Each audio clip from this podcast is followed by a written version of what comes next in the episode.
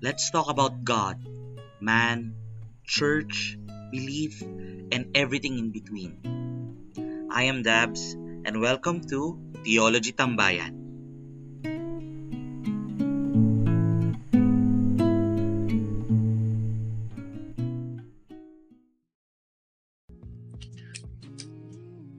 Have you experienced the loss of your hopes, dreams, or your plans?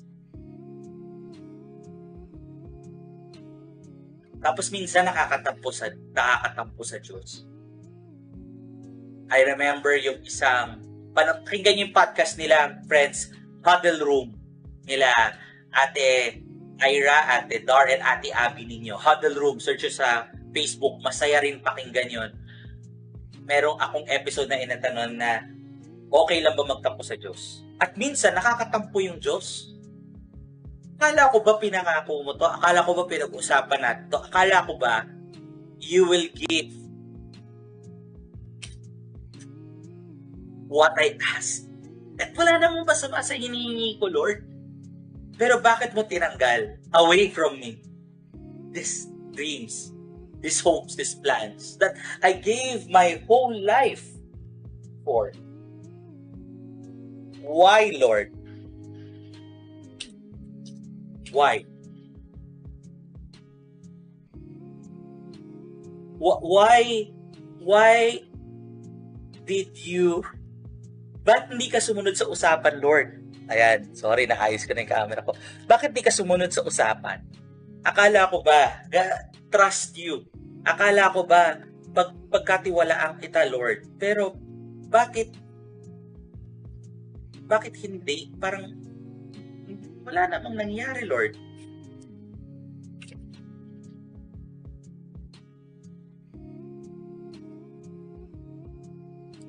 Have you, nagtampo ka na ba sa Diyos ng ganon?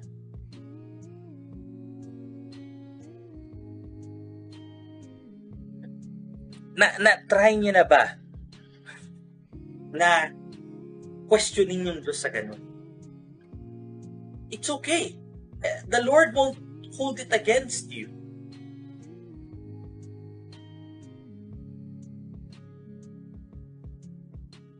Sakit. And one of the most heartbreaking moments, loss of life. Buhay na inalagaan, protektahan, minahal, pero nawala.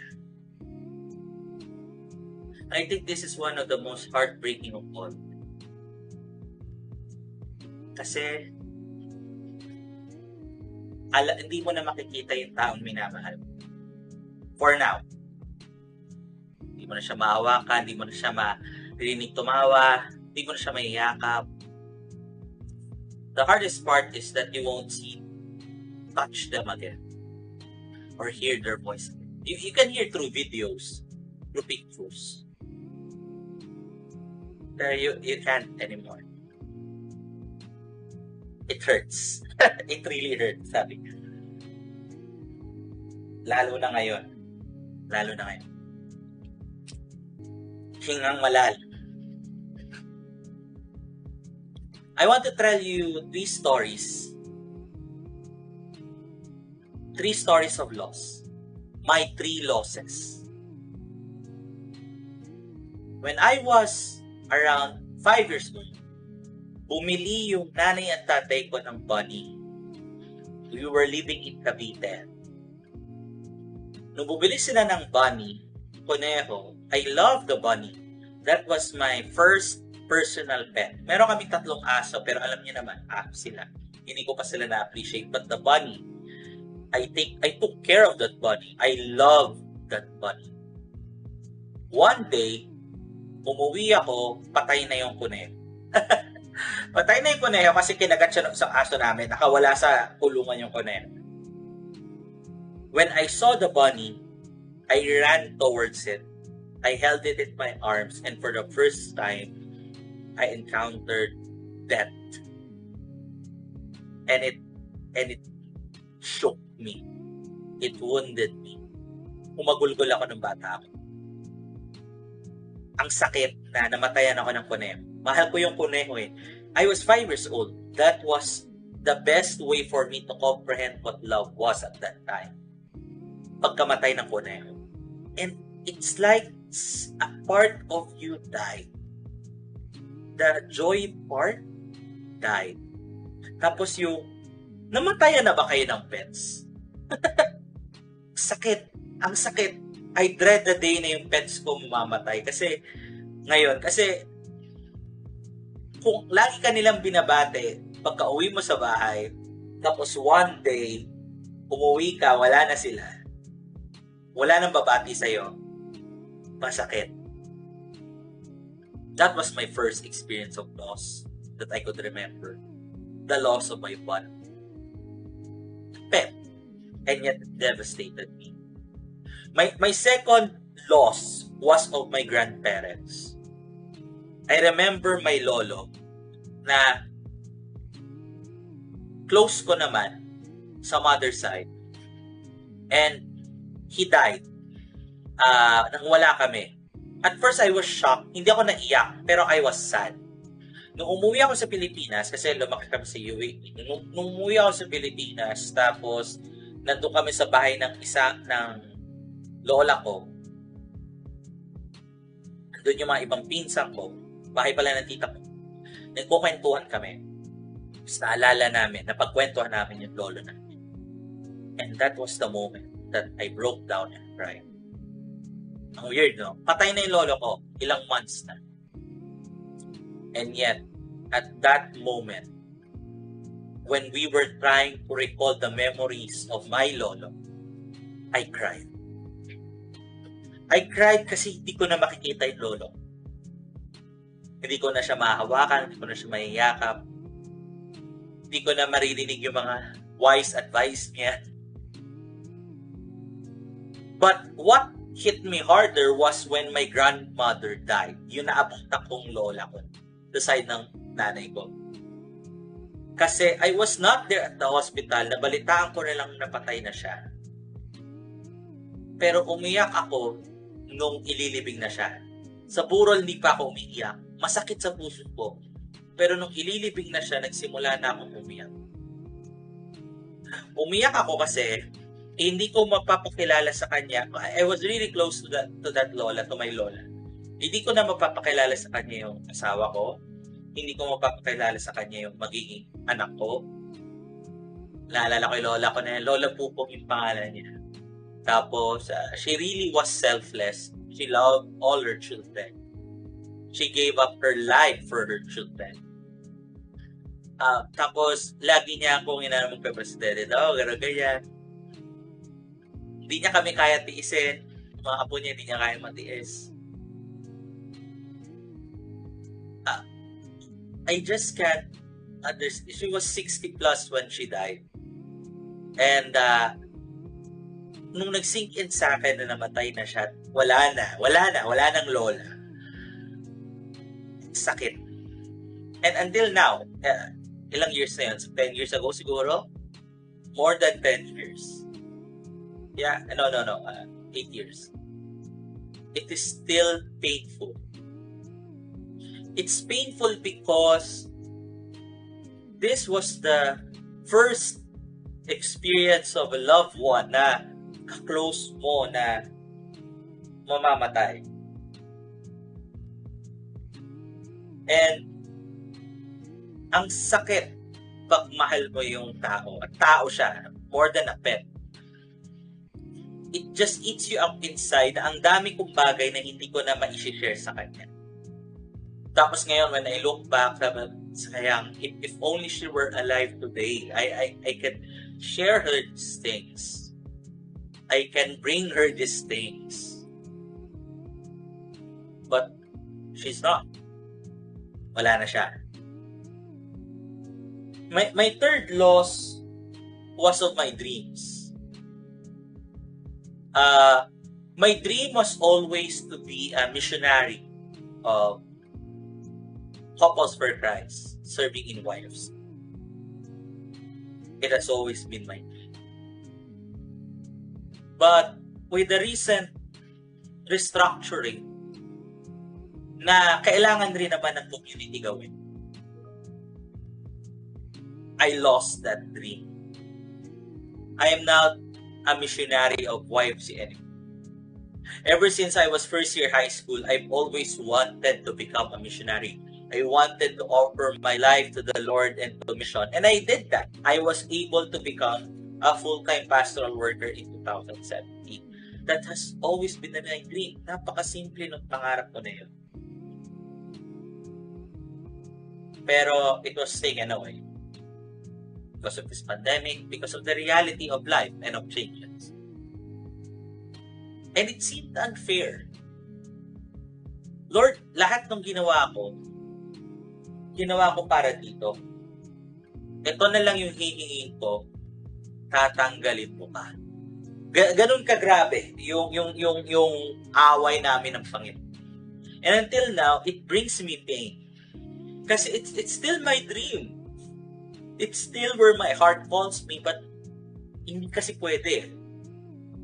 And it's painful. It's painful. But you know what? Losses and endings are not supposed to just make us feel sad. Ang pagtatapos at ang katapusan ng mga bagay-bagay ay hindi lang para malungkot tayo, pero pati para bigyan natin ng importansya ang mga bagay na nandyan pa. Loss is not just there to remind us that things will end. It also remind us that reminds us that things, people that are with us we have a limited time with them, so make every moment count. Huwag ka magsayang ng oras. Kasi matatapos ang mga bagay-bagay. Walang unlimited na, ba, na, ano, na panahon. Time is moving. Make every moment count. I want to reinforce that na lahat natatapos kasi, okay, kasi kailangan yung bigyang importansya bawat moment na meron pa ngayon na nandiyan. Yung moment mo with your friends, yung moment with your family, your lolo, your lola, your pets, your work right now, your education right now, your family right now, those moments matter. Those moments are important. And those moments will end. So make every moment count what makes them unique and what makes them special is not because they are moments, but because they will end. Kasi kung hindi sila matatapos, we become complacent. We become unappreciative. We become ungrateful. That's why God made things to be. Because He wants us to realize how important and valuable people, relationship, and things are. Kaya may katapusan. Para magkaroon ng importansya at value mga bagay-bagay. Things matter. And they matter because they will end. Make them count. Kaya meron pong sinabi ni Mildred, nandiyan lang naman siya eh, kaya okay lang hindi naman ako iiwan niya eh, kaya okay lang. Alam niyo yung mga tao nagsasabi na bukas na, bukas na. Tawagan mo mama mo, bukas na. Sabi mo, I love you, bukas na. Um, ayusin niyo na to, bukas na. Sa kakabukas na, nawala na yung tao, nawala na yung oportunidad, nawala na yung relationship. Nawala na yung bukas na mo. If we don't seize today to make things right, we lose tomorrow for things to be better. There is no tomorrow when it comes to relationships. There is no tomorrow when it comes to dreams, to plans, to hopes. There is no tomorrow when it comes to families, to friendships. Now is the time to take care of them. Because they will end. But friends, I don't want you to I don't want you to end with regrets. No. Why? Because loss, yung pagkawala, it's a transitionary human experience. Ang pagkawala ng mga bagay-bagay, ng mga tao, ng mga relationships, part siya ng transition natin. It's not a permanent state. As human beings, we are continually, continuously transitioning from one state to another until we go to heaven. Each moment, each day that passes, each loss that we encounter, we are one step closer to the man or woman that God desires us to be. So it's a transitionary human experience. Remember that your experience here on earth is temporary. It's a temporal space. This world, this universe is temporal space, but it exists within an everlasting. What is beyond this world is eternity.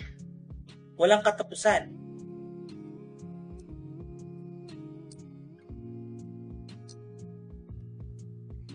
Walang katapusan. So, what you do here, though is this temporary, matters because it prepares you for who you will be in eternity, who you will become.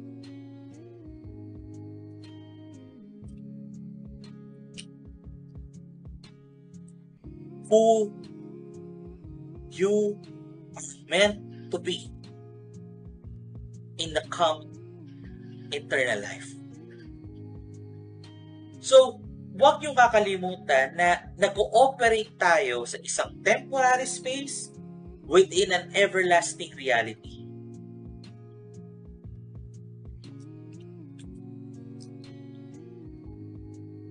And so, what to do? Well, since loss is a transitionary human experience, death o ang pagkamatay is a transitional experience. You transition from this world to the next. This is the Christian theology of death. That death is not permanent. Death is not permanent when you enter the kingdom of God. Because death leads to eternity. But it can become permanent if you go to hell. But if you go to heaven, it is not permanent. It's only a transition.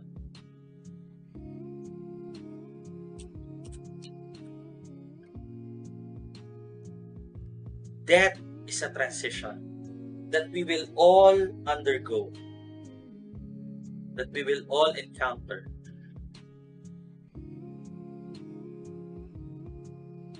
And so, we need to make moments of death important. Memorable. Hindi dapat sana stressful yung pagkamatay ng isang tao. Hindi sana nag-aaway-away. Pero sana may closure.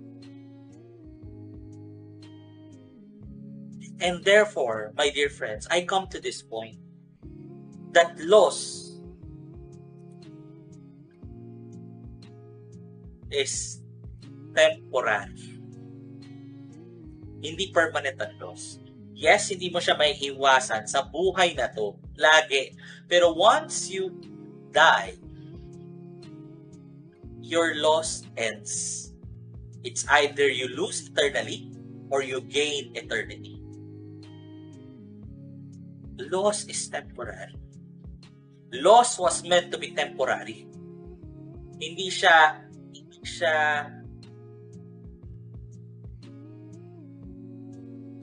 intentional, ano yung tawag dito, hindi siya ano eh, hindi siya habang buhay. It will end someday.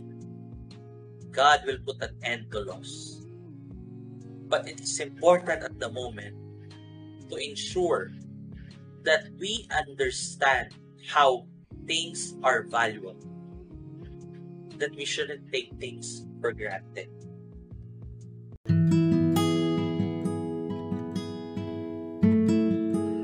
Thanks for joining our Theology Tambayan. See you next time.